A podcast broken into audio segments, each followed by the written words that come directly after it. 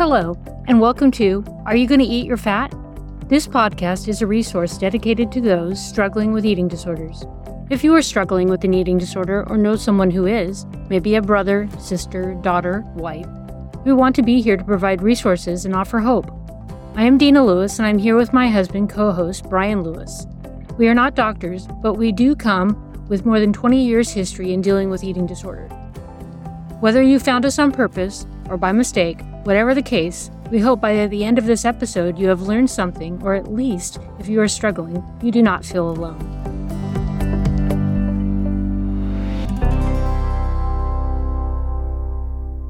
Hi, and welcome back to Are You Going to Eat Your Fat? I'm Deena. And I'm Brian. And today I wanted to kind of talk a little bit in this episode about who I became during my eating disorder. Starting out, you know, we've talked a little bit about my childhood and that I was a really good kid. I didn't cause problems. I had a great childhood. But then when this disease began, it took everything away from me. It took away, I think, my identity, eh, who I was, who I could become. At the end, I remember feeling somewhat invisible, mostly to my family. And just because it was getting to be a time where, you know, it was the most difficult time of the eating disorder. And a lot of people never spoke to me directly. That's how I felt. I'll just say those are my feelings. I never felt like I was spoken to, I was spoken about. And people would have get together and talk, but it was never directly towards me. And I will take responsibility in saying that I wasn't easy to approach. I was combative, I was argumentative. I never wanted to discuss what was going on because I knew where it was going to lead. It was going to lead to long, like, tears from my mom and my brothers being like, you have to do something. We're not going to enable you any longer. Anyway, that's kind of some of the things I wanted to talk about in this podcast to share some of the things I recognized later in myself. You know, I was a master manipulator, which I'm not I'm not happy about. I'm not proud of. I was also a liar, a stealer, and I never stole money from someone or I never robbed a store, but I stole people's passion and I stole my mom's future, thinking that, you know, she was going to lose me after she lost my brother at such a young age. And that just never really goes away. I mean, I can um, have as much recovery as I want and be, you know, successful now and have a future, but I still feel I'm to blame for what I went through because could I have stopped it? Maybe early on I could have, but it is a disease. And I do feel bad for what I put my family through. But anyway, some other things that I know that I felt I was feeling selfish. I really didn't comprehend how what I was doing was affecting other people. And I think I've shared it before in one of the other podcasts that, you know, I got to treatment and one of the doctors had shared with me that, Deena, you're slowly killing yourself. And I was just like, what? I have said, absolutely not. You know, I would never want to kill myself. But she said, You were slowly, progressively not eating enough. You're killing yourself slowly. And it really hit me that that's what I was doing. And there were times, and I'm sure anybody that's currently struggling and trying to be of assistance to somebody who they see in this disease, there was lots of triangulation. Nobody wanted to talk to Deena directly, so they would go to typically me, and they would say, you know, I'm concerned. I think Deena's going to die, and what can we do? And I think some of that started with the car accident. She had Deena. Deena had a, a brain injury, and the road to recovery was not easy. So a lot of times the care was kind of behind the scenes and what can we do to support Deena and what can we do as a plan to get her up and back in, you know, to the point where she was prior to the accident. So I think for a long time, I pointed to that and I had a lot of anger toward that as, well, this caused this. And I spent a lot of time trying to figure out what it was about this instance that triggered everything else. And the truth is that, I mean, I'm not cutting to the ending to say you know, there is no one thing. But, you know, when we talk about who you had become, there was a lot of avoidance, there was a lot of isolation, and a lot of times it alienated those friends and family who wanted to help but didn't know how to help, saw that there was a problem, didn't know what to do about the problem. And I'm sure those words echo for anybody currently struggling. And the alienation part of it for me, you know, I tried one birthday to plan a surprise party and I invited all these people. Hey, it's a surprise party, birthday party for Deena. Come. And the birthday party rolled around and I hadn't gotten any RSVPs and I hadn't gotten anything. And a couple of people said they were going to show up. And I'm like, okay, well, that's fine. And then nobody showed up. And I was like angry at the friends, like, how are you not part of yeah, I invite you to a birthday party. Who doesn't show up to a birthday party? What the heck's going on here? But upon reflection, that was just the extent to which you had alienated everyone around you. And at the time, it was like, what kind of friends are these? You know, I can't believe they left us out in the lurch. But in actuality, they'd been reaching out the whole time, didn't know what to do, and to some extent had checked out. I remember lots of fear of dying. You had the fear of dying, and we would spend a lot of time talking at night about I'm afraid I'm not going to wake up in the morning. I'm afraid I'm going to die. Because that is the reality. That is the end result of this disease. It is a fatal disease. And if you don't get treatment for it and you don't use tools, go to the meetings, really invest yourself in your own recovery and have true recovery, the end result is you're going to die. And anybody who saw you at the point that where you were sick knew something was wrong. You could just tell just by looking at you. And a lot of times people would think, oh, she's going through chemo because that's what it looked like. And this was a very thin person, emaciated, and looked ill. And even that, in and of itself, makes people distance themselves or reach out. And then when you reach out and there's no engagement, then, well, we're checking out. Well, I remember when we first got married, we lived in this little two bedroom apartment and we lived on the top floor or second floor. And I would try and get up the stairs. And I'm not kidding. I'd have to pull my legs up to the step to get up one step into the next step because I just did not have the strength anymore to get up there. But that didn't mean I wasn't going to stop doing what I was going to do. It just meant it was more of a struggle. And at night, Brian's right. When I would go to bed, I think that's when the fear came in the most because things started to quiet down. And I always remember having leg cramps at night, probably due to the potassium levels being so low. And I would just wake up with Charlie horses. And then at night, I would always put my hand on my heart and just see if I could hear it or feel it beating because I wasn't really sure if that was going to continue. When we were planning our wedding, I was probably around 70 pounds. And, you know, people knew something was wrong, obviously. But when you go in and you try on your wedding dress and you do all those things that are fun and exciting, I always had to have some kind of excuse that my mom or somebody could not come into that dressing room with me because if they saw my body, they would know for sure and they would stop that wedding. So there were things like that I had to deal with. And when I look back at our wedding, it's supposed to be a memorable time. And I was having a good time for as much of a good time as I could have. But looking back at that time now, I didn't enjoy my honeymoon. You know, I was so caught up in what I was eating and what I wasn't eating. And I didn't just enjoy myself. And with all the money that was spent on that wedding, I look back and I think, I wish I had someone had said to me, this wedding has to stop. You know, we can't continue with it. It's going to have to be delayed. And I think somebody did once say that we'd most postpone it, but I wouldn't hear of it. But now that I look back, if I had all the money in the world, I would love to redo that day and, you know, be a healthy bride and look beautiful coming down the aisle and have great memories from that day. But that kind of came with what I was going through at the time. And yeah, and I think for family members and friends, and if your loved one's struggling with this disease, you see the disease. You can have denial. It's kind of like the analogy of if you throw a frog in a hot pan of water, it'll jump right out. But if you put the frog in a room temperature water and slowly heat it up, the frog won't jump out. And so what we had was slowly eroding of somebody's health. And day by day, you see it every day. And it's kind of, you get used to it. it's weird to say, but I mean, it happened.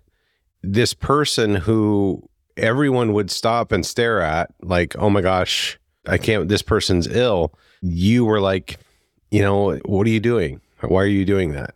Because you were so acclimated to what was around you. And, you know, as sick as your loved one is, and as sick as you see them get day by day, you think you see what the struggle is. You see the struggle with food. You know, at meal times, you see it. And then after meal times, where we talk about food and talk about food and this and that. And I maybe I should have eaten that. And maybe I should eat this. Maybe tomorrow I should eat that. You guys know what I'm talking about when I say this. If you know somebody that's struggling, right? And what I want to say is that the depths of the disease that your loved one is struggling with, you have no idea how deep that struggle is. And it is so profound and you are so removed from it. You see the effect of it, but you really don't have a sense of what's really going on in your loved one's day because they're not telling you that. They're living their addiction and in their mind they're doing those things, but you have no idea how truly sick somebody that's struggling with this disease is. And I'm grateful that my wife had that person that said, We're going to do something today about it. Because as time went on, we as a family had lost that capability. Because every time we came up against it, we would get tears. It would be this big, long, drawn out thing. And in the end, nothing really changed. There may have been indications like, well, I'll do this today or I'll do this tomorrow you know, I promise. Then never followed through on, never held accountable. Nothing ever changed. And, you know, in another month's time, maybe we had another family meeting about it. It just got to the point where we're not going to be able to affect that change. So I'm grateful that that person was there to say, we're going today. Enough is enough. We got to get help and we got to do something to affect that change. Well, and I think the reason that she could do that and this person that helped me so much and told me I I got to find you somewhere was she was a therapist, but she'd also dealt and had been an anorexic at one time. You know, I couldn't like BS her at all. I mean, she could read right through me and see exactly what I was doing. And that was a struggle. Everybody else I could kind of talk over and manipulate and and stuff like that. But her, she knew it, she lived it. And so I think that really worked for me. Another thing I wanted to talk about was I think what helped me, well, I know I had no conscience of like what I was doing. I didn't have any feelings of guilt. I mean, maybe I'd be a little sad for certain things, but I'd get over that really quickly. But once I got into treatment and I started working the program for months into it, if I was to start playing games again and start messing with my food plan or something like that, now I had a conscience of how I was hurting other people and I couldn't do it. You know, I knew I was getting better because I was thinking of how I was going to affect my family and other people. And I knew that I didn't have another chance. They always say, like, when you're an addict, whether I don't, I'm not going to speak for alcoholics and all that, but I've heard through our program that I've been with is that once you stop, you pick up right where you left off. And that was not a good place for me. You know, my mom, while we've been doing this podcast and getting ready for it, I saved every letter I received from family and friends. I saved my journals. And sometimes it's almost kind of irritating to go through them because you see how much I spoke about, I don't want to get fat. I'm afraid to get fat. How much are they going to make me weigh now? And blah, blah. And it's just like, oh, Deena, good gracious. Uh, could you think of anything else? Even when they started you on the Prozac, that was a big deal because that was a pill that was going to make me fat.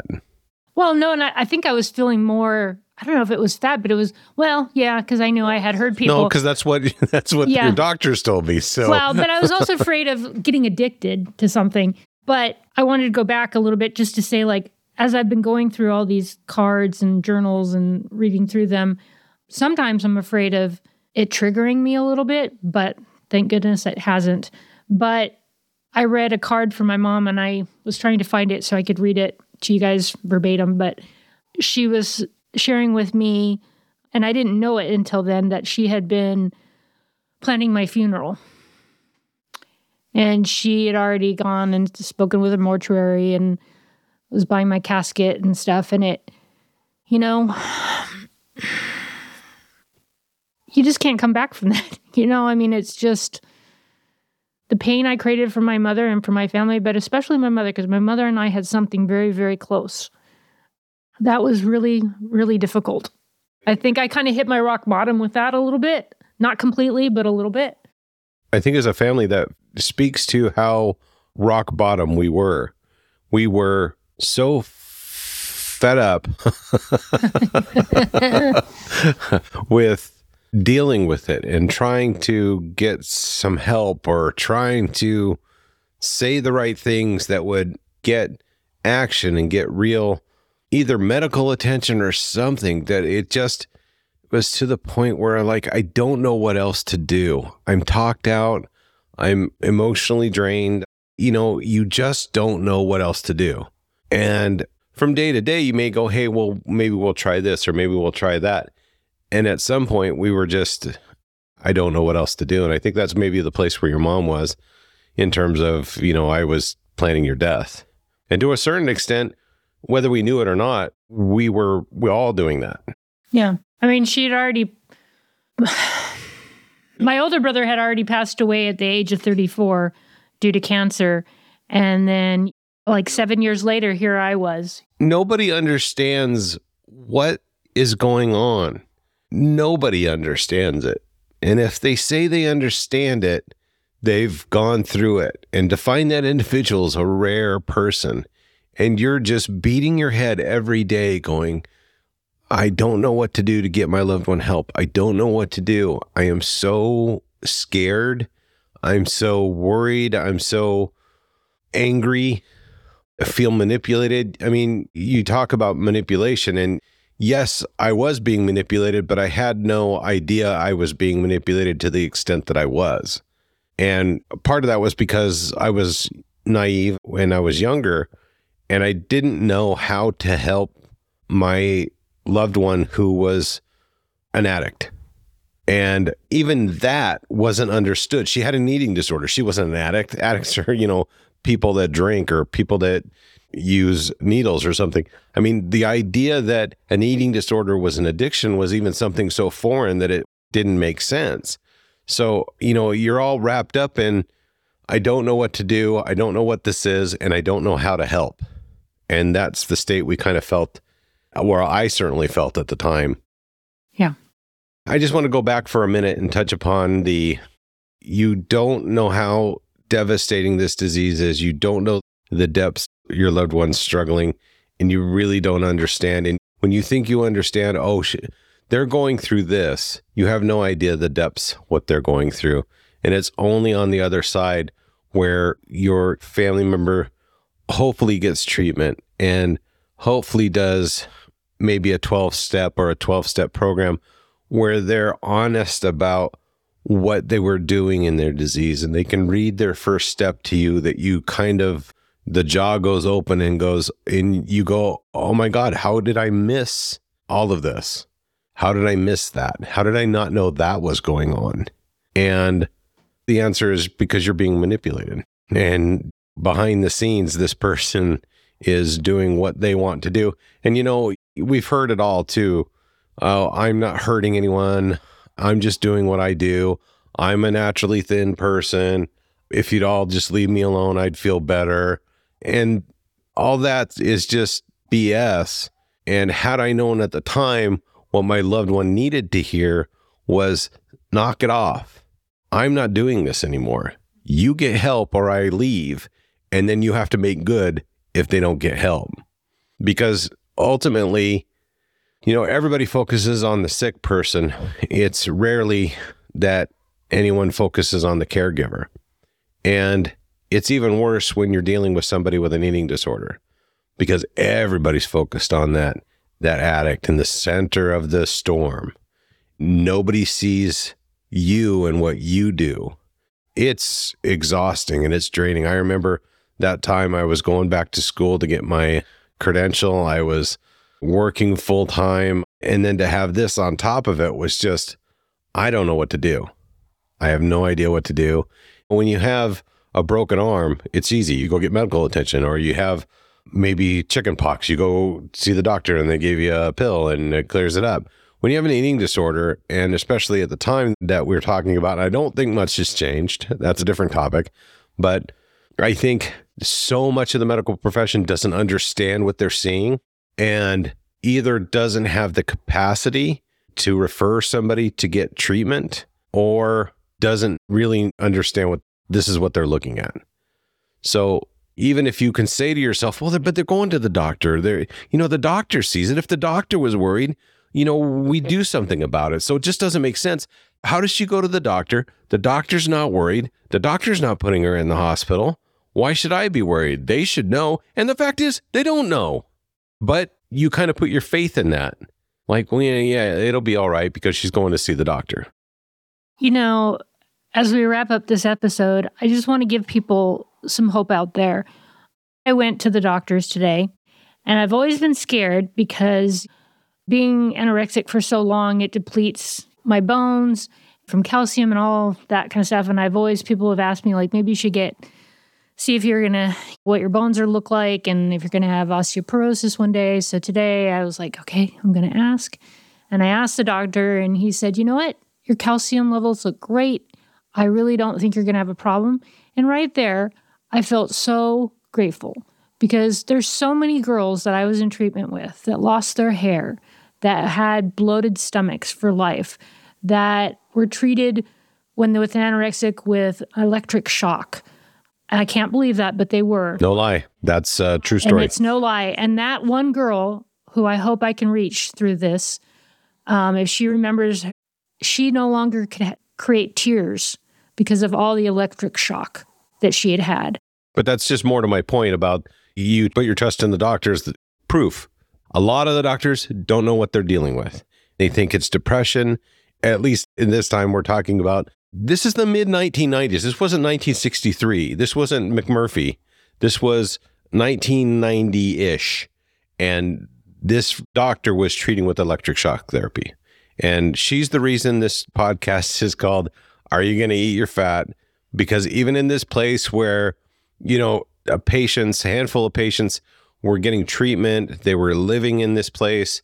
Every meal was a production number of misery and tears and complaining and often regret and guilt and, you know, everything else that I'm sure you're aware of. She would still come out with Caddyshack quotes and every meal, everybody had to count how many proteins, how many starches, how many fruit, how many veg, and fat, because that was part of the food plan. And she would always go, Hey, are you going to eat your fat?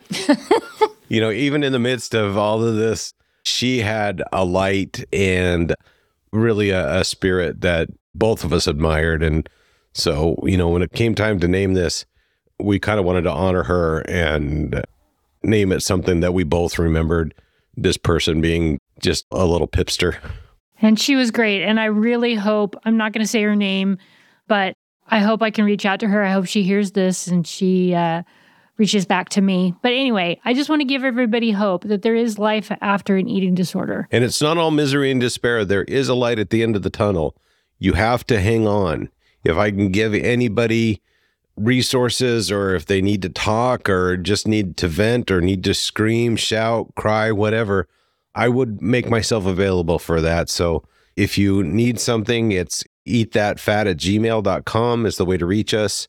Please reach out to us. If you decide maybe you could give some ducats to the kitty for the production of this, you can do so at that same eatthatfat at gmail.com. And as always, I think we like to close with the serenity prayer. Well, wait, I just want to say one thing. To We're all not going to pa- close with the serenity prayer Hold right on, now because my wife has something to say. So, And I didn't give her the fingers to wrap up. well, he was giving We're me the gonna- little snap. But anyway, I just have to say to the parents out there we get you.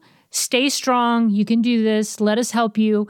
And we're speaking and everywhere I go. I share this podcast with doctors and everybody that I talk to. So we're hoping that we can spread this podcast out far and wide so that all of you guys can hear it. But we thank you for all your support so far. And we are going to close with the serenity prayer. God, grant me the serenity to accept the things I cannot change, the the courage to change those things that I can, and the wisdom to know the difference. Keep coming back. It works when you work it. So work it. You You're are worth worth it. Bye, guys. Thank you for joining us. If you found this podcast useful or we have given you hope and you want to reach out and contribute, feel free to do so at eatthatfat at gmail.com. That's eatthatfat at gmail.com. Our pledge to you is that every penny that we get in contributions goes to production costs and keeping the lights on. We will not pay ourselves, but anything above and beyond production costs will go to benefit organizations that specialize in eating disorders. Please reach out to us if you need resources or you just need to talk. You are not alone, and there are people who care. Keep coming back. It works if you work it, so work it. You are worth it.